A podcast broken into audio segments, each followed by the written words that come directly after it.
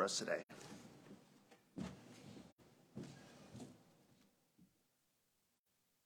Good morning. The Pulpit is much too high for someone of my stature, but uh, I, uh, I, I, I will persevere through. At our church in Illinois, we actually had two pulpits. I, the other pastor uh, uh, that preached primarily was t- much taller, and we had this tall one, and I, I felt like it came to my neck. And uh, anyways, so there was a smaller one, and I would always swap it out when I spoke. But uh, anyways, it, it is an honor to be able to break to you the Word of God today. Um, this is a sermon that I preached prior. It was part of a series that I preached in our church on the topic of the Trinity.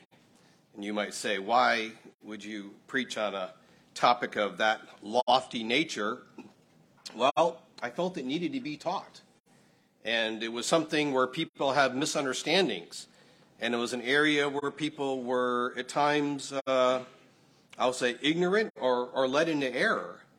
And as a result, I uh, took upon myself the effort to study it, to put it into what I felt was a preachable topic and format, and I delivered, I think, total of around five sermons on this topic.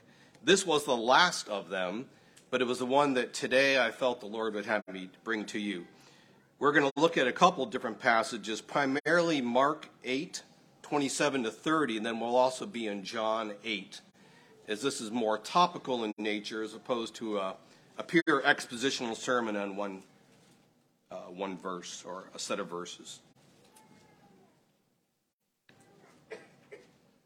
If you would stand as I read out loud Mark 8, 27 to 30, and I do appreciate that. Now Jesus and his disciples went out to the towns of Caesarea Philippi, and on the road he asked his disciples, saying to them, Who do men say that I am? So they answered, John the Baptist. But some say Elijah, and, and others, one of the prophets. And he said to them, But who do you say that I am? Peter answered and said to him, You are the Christ. Then he strictly warned them that they should tell no one about him. Lord, we ask that you might indeed enlighten us today by your Spirit. Help us, Lord, to understand these great truths May we see Christ, may we see him in his fullness, and may we love him, we pray in Jesus' name. Amen. You may be seated. There's a parallel account to this in Matthew 16, verses 13 through 16. And they responded there that some say John the Baptist, some Elijah, and others Jeremiah or one of the prophets. One of the lesser known hymns of John Newton is a hymn titled, What Think Ye of Christ? And for your benefit, I won't sing it, uh, but I will read the words from the first stanza. It goes off, What think ye of Christ is the test, to try both your state and your scheme. You cannot be right in the rest unless you think rightly of him as Jesus appears in your view as he is beloved or not. So God is disposed to you, and mercy or wrath is your lot. That question that Jesus asks, who do people say that I am? We could ask the question in our day, who is Christ to you? Newton goes on in his hymn and gives a number of views that people held in his day, and it's ironic that we've not changed much from Newton's day when you will hear the rest of those stanzas. But have you ever wondered why Jesus asked this question? Who do people say that I am? I mean, didn't Jesus know all things? Didn't Jesus know what people were saying? And the answer would be yes. But he asks a question to prepare them for teaching that is to follow. You see, in verse 27, he says once again, Who do men say that I am? But then, verse 29, he draws that contrast. But who do you say that I am? And we have, of course, Peter's response You are the Christ. In Matthew's account, we also have the words of Jesus back. He says, Blessed are you, Simon Barjona, for flesh and blood, excuse me, has not revealed this to you, but my Father who is in heaven. And Jesus goes on in this passage to teach that he is the Messiah, and he is to be humbled, and he is to be exalted for the sake of his people. And in Mark 8:31, and he began to teach them that the Son of Man must suffer many things and be rejected by the elders and chief priests and scribes and be killed and after 3 days rise again. Then to Mark 10:45, for even the Son of Man did not come to be served, but to serve and to give his life a ransom for many. And then back to Mark 8:38. For whosoever is ashamed of me and my words in this adulterous and sinful generation of him, the Son of Man will also be ashamed when he comes in the glory of his Father with the holy angels. And so, this question, who do you say that I am, is preparing them to understand not just who he is in his person, but what he is also going to be accomplishing because of his person. You see, the response that Peter gave went against the popular opinion of the day. There were those who thought he was a prophet. There were those who thought he was just a good man. And there were those who thought that he was perhaps one of these, uh, in this case of John the Baptist, someone brought back. But we already know what had happened to John. Scripture told us what had happened to John. And it's ironic in uh, Mark 6:14. Now when King Herod heard of him, his, for his name had become well known, and he said, John the Baptist is risen from the dead, and therefore these powers are at work in him. And so there were many people who gave semi informed responses with who Jesus is and who Jesus was in that time. In Luke 9 7, now Herod the Tetrarch heard all that was done by him. He was perplexed because it was said by some that John had risen from the dead. Others said Elijah. Now, this came about because of the promise that Elijah must come in Malachi 3:1. That passage says, Behold, I send my messenger, he will prepare the way before me, and the Lord whom you seek will suddenly come to his temple, even the messenger of the covenant, in whom you delight. Behold, he is coming, says the Lord of hosts. And then Malachi 4 5, Behold, I will send you Elijah the prophet before the coming of the great and dreadful day of the Lord. What they fail to recognize is that Elijah had come, but it wasn't, of course, Elijah. It was John the Baptist. In Matthew 11, 7 through 10, and they departed, as they departed, Jesus began to say to the multitudes concerning John, What did you go out into the wilderness to see? A reed shaken by the wind? But what did you go out to see? A man clothed in soft garments? Indeed, those who wear soft clothing are in king's houses. But what did you go out to see? A prophet? Yes, I say to you, and more than a prophet. For this is he of whom it is written, Behold, I send my messenger before your face, who will prepare your way before you.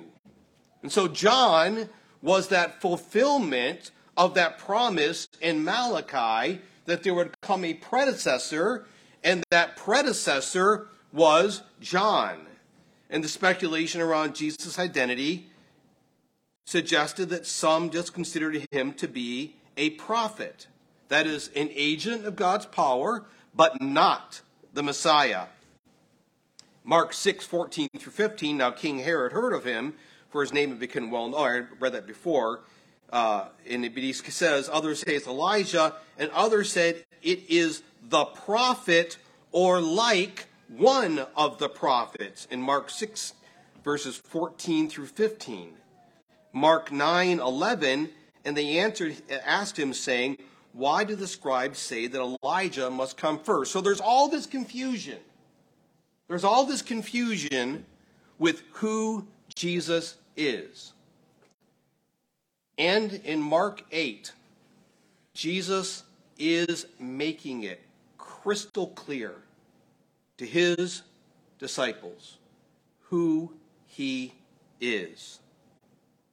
Newton, in his hymn, the second stanza, said, Some take him a creature to be, a man or an angel at most, but they have not feelings like me, nor know, their, nor know themselves wretched and lost. So guilty, so helpless am I, I durst not confide in his blood, nor on his protection rely, unless I were sure he is God. Who do you say that I am? You see, Jesus dismisses what the people say, but acknowledges and retains that truth to just those 12. And the question comes back what made Christ different? What is it that made Christ different? And that answer is He is God incarnate. He is God incarnate. Newton captured it in that last statement of that second stanza nor on his protection rely unless I were sure he is God. You see, we often use this concept in these terms of mediator. What, what was a mediator?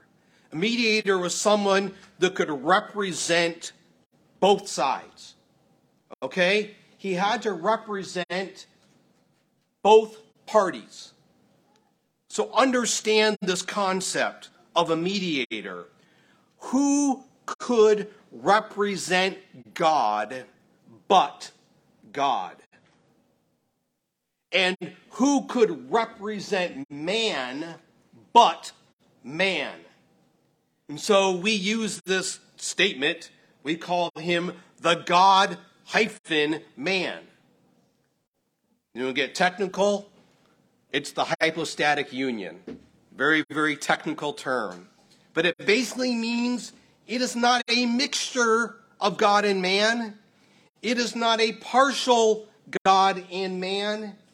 It is a complete God and complete man. And you say, I struggle to understand that. That's okay. I struggle to understand that too. I went to college for a lot of years and it didn't help. I still struggle to understand it. But the reality is the truth needs to be upheld no matter if my finite brain can wrap its head around the depths of that truth. I received this information from a friend who recently defended this topic. Back in 2016, a Lifeway research poll found that 16% of self professed evangelicals believed that Jesus was created. 16%. Another 11% were unsure whether Jesus is eternal. Another 22% believed that God the Father is more God than Jesus. While 96% of those polled affirmed the doctrine of the Trinity, 51% denied that the Holy Spirit is a person. It was for those reasons that even before I knew these statistics, I taught on the doctrine of the Trinity in our church. And let me tell you what people think. The Father's the head honcho, the Son's kind of a lesser lieutenant, and the Holy Spirit's like a force or an influence. That's what people think. That's what most people think. They do not think of each person of the Trinity being fully God, not a diluted version of God, fully God. And when we went through this series, I ended up with four truths of the Trinity. God is one. It's not three gods, it was one God. God is in three persons God the Father, God the Son, and God the Holy Spirit. All three persons are equal. That equality of the Trinity is absolutely necessary. And then a fourth one, which actually came a little bit into the series, was not all three persons are the same. And so my first sermon was literally around that those topics. My second sermon was on the errors, and it was ironic because I didn't prepare both sermons ahead. I just prepared the first one, then I went to go for the second one on the errors of the Trinity, and I found that every error around the Trinity denied one of those four truths. And so we did a study of church history all through time, seeing these various errors of the Trinity. And then again, the, that third one, I believe, was around the concept of these the, the differences. And so, you know, when we pray, Jesus said, how, how is it we are to pray? He says, Our Father, right? So we pray to the Father, right? We understand that. How do we pray? Well, we pray through the Son. He is our mediator, right? He is the one who gives us the very right to come before Him. But how are we also praying? By aid of the Holy Spirit. All three persons of the Trinity involved in our very aspect of praying. When we come to the topic of salvation, uh, there was a book we used to use in our church, and they, they put it as uh, the Father thought the plan, the Son bought the plan, and the Spirit wrought the plan. Now, the third one, wrougught's kind of a, it, it, it rhymes well, but uh, it's a little bit more of a distant term for us. But the Father, in Scripture, we see that the Father seemed to be more of that. Um, here, here was this. Here was what the well, what what we are going to be doing as a as a Trinity, as a as a person persons of the Godhead, and that the Son seems to be more of the the one who was the acting, and the Spirit more of the one the empowering, and and and we can't let that degenerate where again where we put the father at a pedestal above the son and the spirit they're all equal i, I had this chart that I, I would do when i would teach on this topic and it was all three persons and they're all god and yet they're all equal and all these arrows going back and forth in there to try to help us picture it because it's it, it's difficult to picture in a way but the significance of this discourse is absolutely imperative. You see, Peter's statement that he is the Christ is a statement pregnant with thought that goes beyond just words. What does it mean to be the Christ? What does it mean to be the Christ? Peter says that Jesus is the fulfillment of all the prophecies and all the promises in the Old Testament affirming the coming Messiah. The Hebrew word is Mashiach, or we know it as Messiah. And when they created the Greek translation of the Old Testament for Messiah, they used the word Christos, where we get our word Christ. And so in that day, everybody knew when you said you are the Christ, they knew that he was saying, You are the Messiah. You are the fulfillment of every promise, of everything that we had been waiting for and looking for. Christ or Messiah means anointed one or chosen one. And the Old Testament predicted that God would send a chosen one to save the world from sin. Genesis 3:15. It started in the Garden of Eden. There was this promise. There would come one from the seed of woman who would crush Satan's head. And then it goes on to the Noachian covenant or to Noah, where in Genesis 6 through 8, God preserves the seed in the ark, and then the seed will come from Shem's line. And then we have the Abrahamic covenant. And we see from this Abrahamic covenant this promise that from your seed all the nations of the earth would be blessed. And then we see that in Galatians 3:16, now to Abraham and his seed where the promise is made, he does not say and to seeds as of many, but as of one, into your seed who is Christ.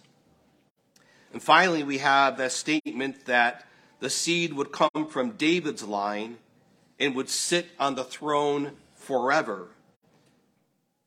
They knew the seed was coming. They knew there was a promise that was yet to be fulfilled. Here, Peter's response. Matthew's account, once again, says, Look, this was not something, Peter, that you figured out because you were just smarter than the other guys. He says, the Spirit of God revealed that to you. And so, as we get into this topic about this promise of Christ and the Messiah and who that Messiah is, I would sum it all up into the statement of the eternality of the Son the eternality of the Son. This topic is a battleground. Uh, Jehovah's Witnesses, others would say Jesus was created by the Father and has therefore not always existed, nor is he equal. And to me, this is a very, very personal thing. My mother has become a Jehovah's Witness. And though hours of laboring with her in the Word, she does not believe that Jesus is who he says he is through our Word. And she has now recently, in the last year or two, been baptized into their church. And uh, when I preached this series in our church, I preached it, frankly, after spending significant amount of time with my mother trying to help her see the error, and she would not. And I came back to our church and I said, if you ever go off into this error, it will be against the teaching that you have heard and the preaching that you have heard. And so I undertook a series on the topic of the Trinity because I wanted the people that had sat under my ministry to understand this topic and to not be open to error and to be led astray by the heresy of Arius, and we will get there in this sermon. You see, the New Testament approaches this topic. We would use the word for it, Christology, by calling significance to the incarnation but the incarnation was not the beginning of Jesus, it was where he took upon himself human flesh. Within the New Testament, Christology is clear that he existed prior, and John's gospel has the clearest statement to this effect. And we will be spending the rest of the time in John's gospel. Turn to John 1. John 1. I spent hours with my mother going through John 1. When I got done, I thought, yeah, we got it all understood. She's, she, she's set now. And we went away, and next day, it was no understanding whatsoever. But John 1, verses 1 and 2 In the beginning was the Word, and the Word was with God, and the Word was God. He was in the beginning with God. Later in John 17 and verse 5, we have another equally clear statement. And now, O Father, glorify me together with yourself with the glory which I had with you before the world was. So, prior to creation, per John 17 5. But in John 1, the words in the beginning, what does that make you think of? Genesis, right? Genesis chapter 1. In the beginning. And that is exactly the intention that John wanted. He wanted us to go back to Genesis 1 1. He wanted us to understand that in the beginning, when God created the heavens and the earth, that the agent of creation was the Word, it was Jesus Himself. And this passage tells us how the Son of God, the second person of the Trinity, was sent into the world to become the Jesus of history so that the glory and grace of God might be uniquely and perfectly disclosed. Jesus said the words, If you have seen the Father when you have seen me. What is Jesus saying? That I and the Father are one. I and the Father are equal. I and the Father. If you've seen the Son, you have seen the Father, is what he said. From the statements we have elsewhere in Scripture, sometimes, and uh, Bob has been covering this somewhat in Sunday school, we, we have these angel of the Lord statements. I, I had a wonderful teacher who, uh, in um, seminary, would make, make the comment about the fact that the angel of the Lord, the, the angel who is the Lord in most of those instances. And so, in, in some translations, the New King James tends to do it, capitalizes that A for angel, and the word angel just means messenger. Okay, so we can't think that angel only means like a, you know, a cherubim, a seraphim, or whatever, an archangel. It's it's a a it's a messenger, and so that angel of the Lord sometimes. Again, if you lose the New King James, it has that capital A. It makes it a little bit easier for us to find that. Psalm 110. The Lord said to my Lord, Sit at my right hand, at my right hand, till I make your enemies your footstool. The Lord shall send the rod of your strength out of Zion, rule in the midst of your enemies. Your people should be volunteers in the day of your power, in the beauties of holiness. From the womb of the morning, you have the dew of your, of your youth. The Lord has sworn and will not relent. You are a priest forever according to the order of Melchizedek. In Exodus chapter 3, in verse 14, we have this statement, and God said to Moses, I am who I am. And he said, Thus you shall say to the children of Israel, I am has sent me to you. In your verse, look at John 8:58. Turn your Bible to John 8:58. Most of the rest of the time, stay in John 8. I go back to it again and again and again. John 8:58. Jesus said to them, Most assuredly I say to you, before Abraham was, I am. Do you think that what Jesus was referring to were the very words in Exodus 3:14 to understand that he is that same person and the answer would be yes. Realize that the Jews in that, in that chapter, the Jews understand what Jesus was saying. You look at their response. They said he is blasphemous. And there are those today who discount who Jesus is.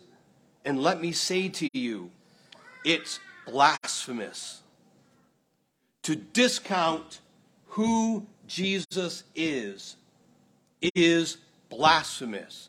Now, there are two types of blasphemous. There are those who do it in ignorance, and there are those who do it willfully. The one who is ignorant has the opportunity. If I could tell you, if I had a list of all the things that I had once believed and that I no longer believed, it'd be a pretty long list. We grow. We, we understand. We, we gain understanding. And that's good. But to hold willfully to something that Scripture tells you is error and yet hold it anyways is blasphemous. In John 118 it says no one has seen God at any time. The only begotten son who is in the bosom of his father he has declared him. Once again about John 8:58 where he says before Abraham was I am. John Calvin this is a short quote by these words he excludes himself from the ordinary rank of human beings and claimed for himself a power more than human a power heavenly and divine the perception of which reached from the beginning of the world through all ages. So, the first thing we need to understand is that Jesus has always existed as the second person of the Trinity. Number two, it's the equality and the deity of the Son. In Jehovah's Witnesses' own writings, they do not believe the Father and Son to be equal. They say, however, we take Jesus at his word when he said, The Father is greater than I am. They're referring to John 14 28. So we do not worship Jesus as we do not believe he is Almighty God. That is from their own writings. So if you will allow a brief side step, call it a short rabbit trail, on to John 14 28. I want us to look at that because you are going to have conversations with people who are going to say, perhaps Jehovah's Witnesses, Jesus says the Father's greater than I. You don't believe that. You don't really believe the Word of God. So let's understand what it means. John 14, 28. See, this passage is used by those who, who follow the error of Arius. And D.A. Carson in his commentary on John, makes the following statement. This is a little bit lengthy. Hang with it. I'll be as brief as I can with it. The problem is how to put together the strand of John and the New Testament witnesses that places Jesus on a level with God, with the strand that emphatic, emphatically insists upon Jesus' obedience to his Father and on his dependence upon his Father, not to mention John's description of the origin and purpose of the Son's mediation and creation, revelation, and redemption as being in the Father's will. Then he says, It cannot be right to, dep- to depreciate the truth of one strand by appeal to another. Arians, that's Jehovah's Witnesses, by the way, they, they like to think that they were kind of like they were unique. They, they found this great truth. It's just the error of, of Arius from back to the third century, and they just, you know, re- rebirthed it and given it life once again or a new name.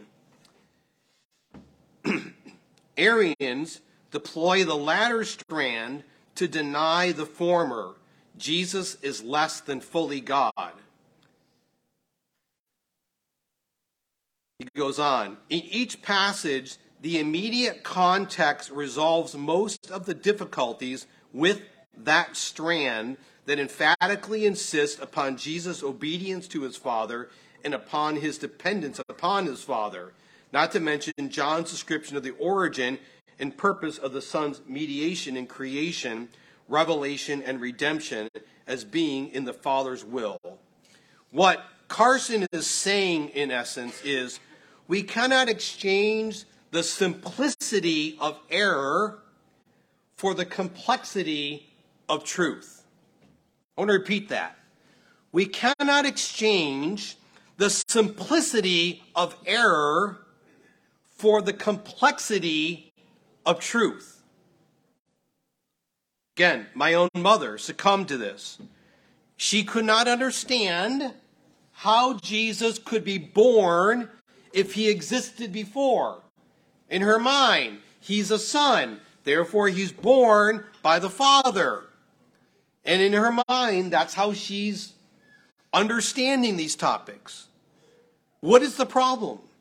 The problem is that Scripture says in tremendous numbers of instances, he is far more than that. But for her to try to embrace that truth causes her to feel confusion, and therefore she trades the confusion for error because the error is easier to understand. There are truths in Scripture that you and I will struggle to understand. We will struggle to understand man's response and yet God's election. We will struggle to understand, as I mentioned earlier, the hypostatic union. 100 plus 100 does not fit for me in one person. But it doesn't matter. It's true. And therefore, what I cannot exchange is error because it's simple for truth, though it's complex. Do not trade your soul for simplicity. Do not trade your soul for simplicity. You might ask why I would say that, but we'll come to that a bit later. Carson goes on to explain about this passage. In the clause before us, the Father is greater than I, cannot be taken to mean that Jesus is not God or that he is a lesser God. The historical context of Jewish monotheism forbids the latter, and the immediate literary context renders the former irrelevant. He says the context of this passage is Jesus is going to return to the Father by means of death and the cross. That's what John 14 is dealing with. I'm going to return to the Father by the cross in death. Connecting the statement for the Father is greater than I, with this thought says, if Jesus' disciples truly loved him, they would be glad that he is returning to his Father, for he is returning to the sphere where he belongs, to the glory he had with the Father before the world began, to the place where the Father is undiminished in glory, unquestionably greater than the Son in his incarnate state what, how would we bubble that up? Right now, the Father's in a place greater. He's on the throne of heaven. Jesus says, I'm going to return there, and where the Father is right now is greater than where I am right now. Right now, I'm here upon earth. I'm, I'm going to go through the cross. I'm going to go through the, the suffering. It's greater when I will be ascended to the throne with the Father. This is not a statement of equality versus inequality. Jesus said, I and the Father are one. John Calvin says, when Jesus says the Father is greater, he does not here make a comparison between the divinity of the Father and his own, nor between his own human nature and the divine essence of the Father, but rather between his present state and the heavenly glory to which he would soon afterwards be received. So there you go.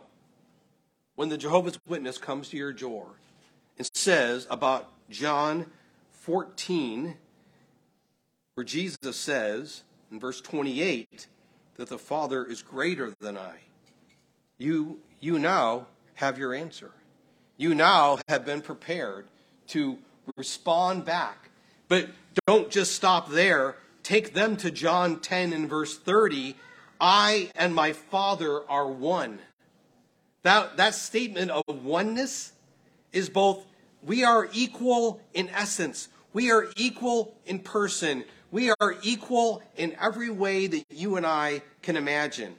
The context of John 14 28 is the disciples' hearts are uneasy because of Jesus' impending departure. And Jesus is saying, Look, I am going to the place where my departure for you is going to be one that will actually be for your benefit. For when I have ascended on high, what is also going to happen? I will send my comforter in my place. John 5, 17 through 19. But Jesus answered them, My Father has been working until now, and I have been working. Therefore the Jews sought all the more to kill him, because he not only broke the Sabbath, but also said that God was his Father, making himself equal with God. Then Jesus answered and said to them, Most assuredly I say to you, the Son can do nothing of himself but what he sees the Father do. For whatever he does, the Son also does in like manner.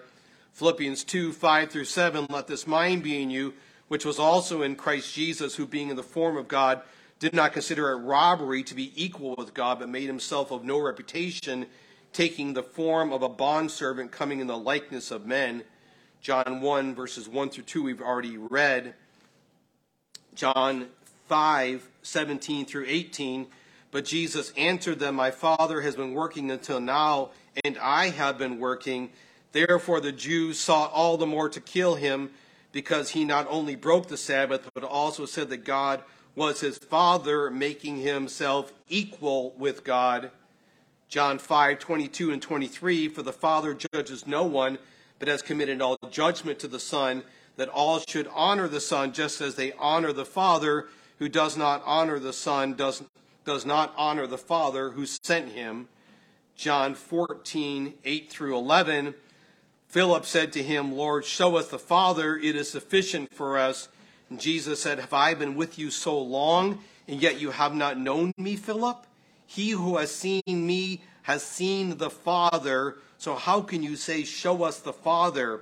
Do you not believe I am in the Father and the Father in me? And the words that I speak to you, I do not speak on my own authority, but the Father who dwells in me does the works. Believe me, I am in the Father, and the Father in me, or else believe me for the sake of the works themselves. We already read John 17, 5, another one, John 10, verse 30. John 14, 1, let not your heart be troubled. You believe in God, believe also in me. Colossians 2 9, for in him dwells all the fullness of the Godhead bodily. The weight of Scripture on the equality of the Father and the Son is the equal persons of the Godhead is overwhelming. But again, in John 1, verses 1 through 3, perhaps we have that greatest statement that he made because he says that he is in the beginning, and he is the agent of creation, and that all things were made through him, and without him nothing was made that was made. Verse 14 in John 1 And the Word became flesh and dwelt among us, and we beheld his glory, the glory as of the only begotten of the Father, full of grace and truth. We looked at John 8:58 earlier.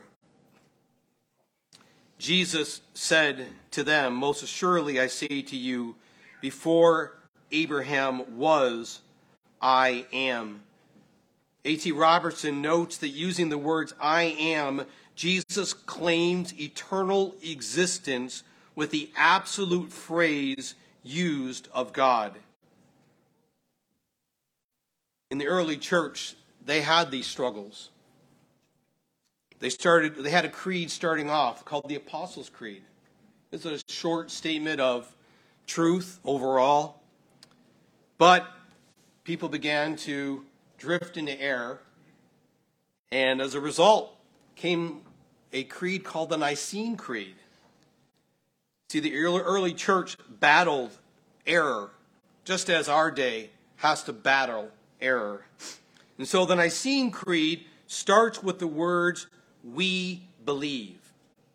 And it makes statements like this We believe in one God, the Father Almighty, maker of heaven and earth, and all things visible and invisible, and in one Lord Jesus Christ, the only Son of God, begotten from the Father before all ages, God from God, light from light, true God from true God, begotten, not made, of the same essence as the Father, through whom all things were made, for us and for our salvation. He came down from heaven. He became incarnate by the Holy Spirit and the Virgin Mary and was made human. He was crucified for us under Pontius Pilate. He suffered and was buried. The third day he rose again according to the scriptures. He ascended to heaven and is seated at the right hand of the Father. He will come again with glory to judge the living and the dead. His kingdom will never end. And we believe in the Holy Spirit, the Lord, the giver of life. He proceeds from the Father and the Son. With the Father and the Son is worshiped and glorified. He spoke through the prophets.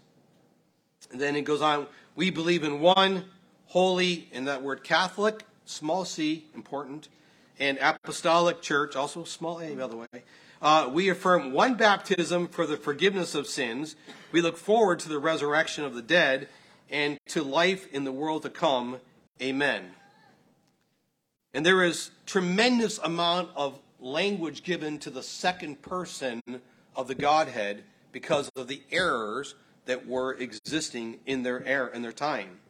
Well, time goes along. Once again, there's a need for further clarification. It became known as the Athanasian Creed. And the Athanasian Creed is attributed to Athanasius. Most believe he did not actually write it, but is attributed to him because of his teaching. And so in his time, there were two lines of thought. There were two different perspectives on the Trinity. There was Arius, who taught that the Son was created by the Father and that the Holy Spirit was not God but more of an influence. And there was Athanasius, who taught there were three persons of the Godhead who were one, and they were all equal. And so this culminated in first that statement of the Nicene Creed, but then later on, this Athanasian Creed. And in the Athanasian Creed, there are these words, whosoever wishes. And so it starts off, whosoever wishes to be saved must above all keep the, and it uses the word small c Catholic, meaning universal faith. And therefore, it set forth a summary version of the doctrines that are necessary for salvation. And the content of the Athanasian Creed stresses the affirmation of the Trinity, in which all members of the Godhead are considered uncreated and co eternal and of the same substance. So, why does this matter? Why do you think this is something that matters in reference to salvation? I go back to that stanza that I noted from Newton. I durst not confide in him unless I were sure he is God. The understanding of who Christ is is absolutely paramount for this reason. A Jesus of your imagination cannot save you. A Jesus that you have created by your own concepts of thinking cannot save you.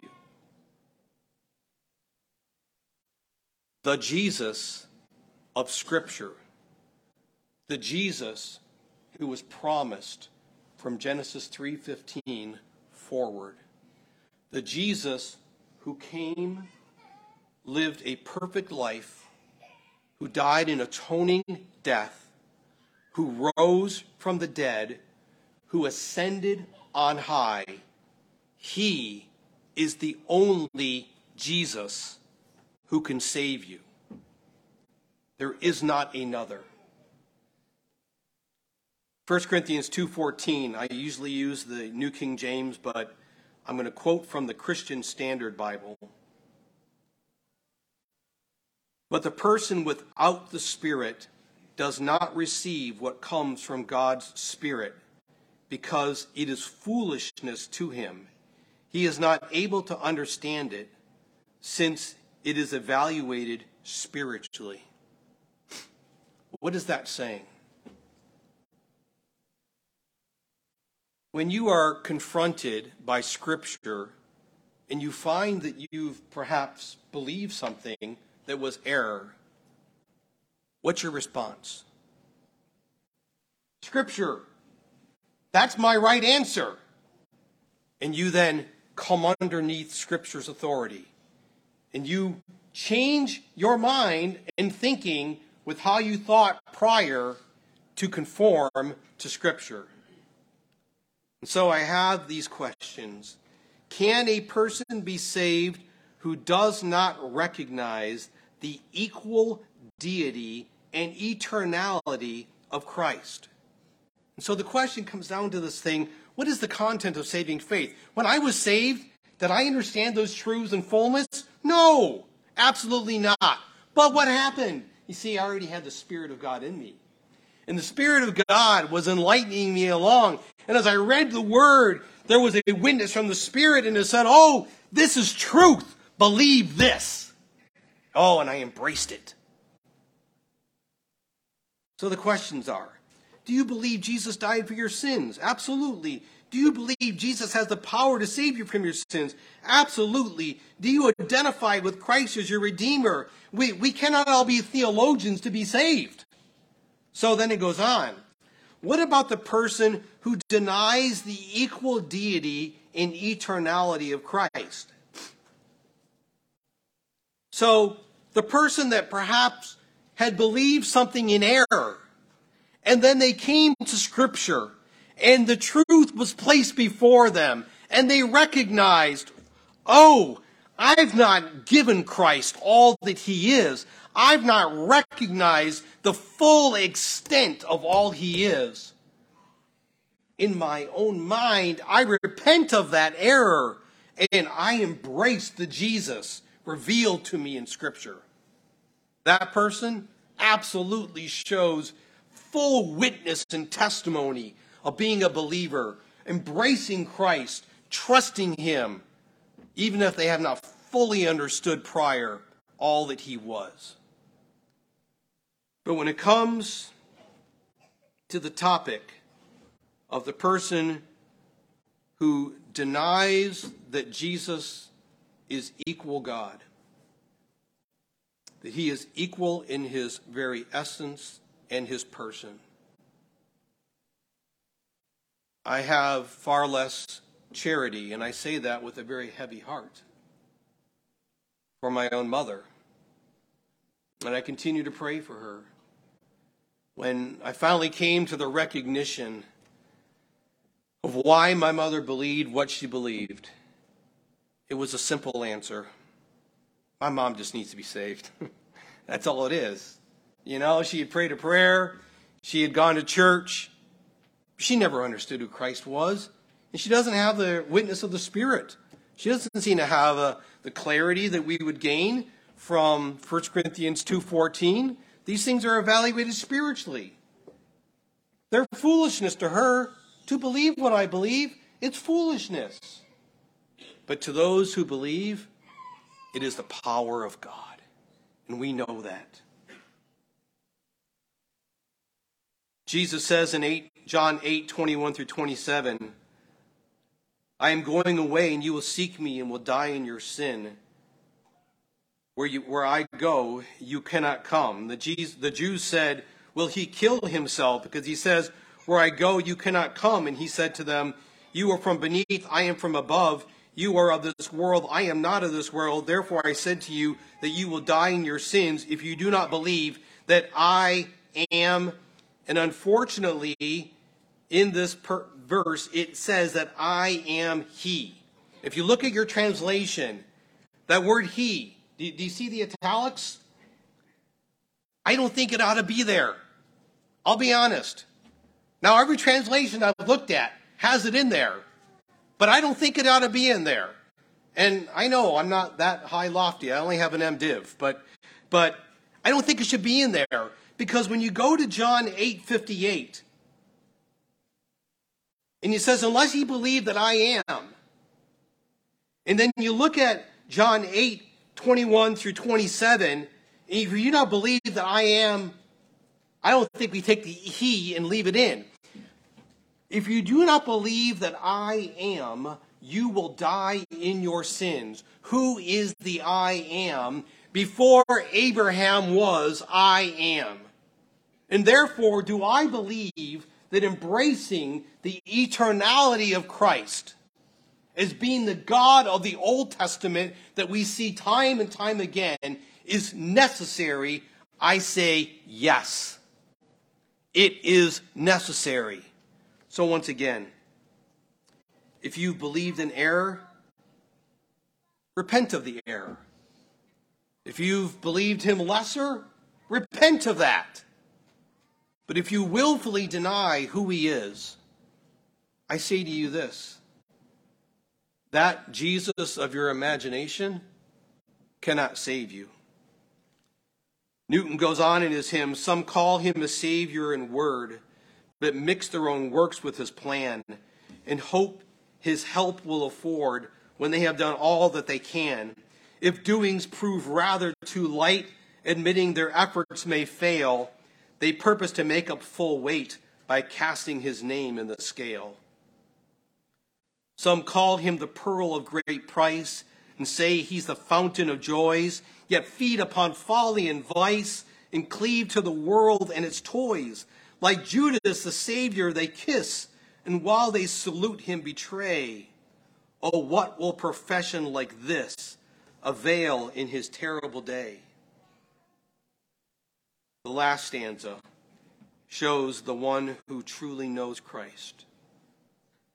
If asked of what Jesus I think, though still my best thoughts are but poor, I'll say he's my meat and my drink my life and my strength and my store, my husband, my trust and my friend, my Savior from sin and death's gall, my hope from beginning to end, my portion, my Lord, and my all.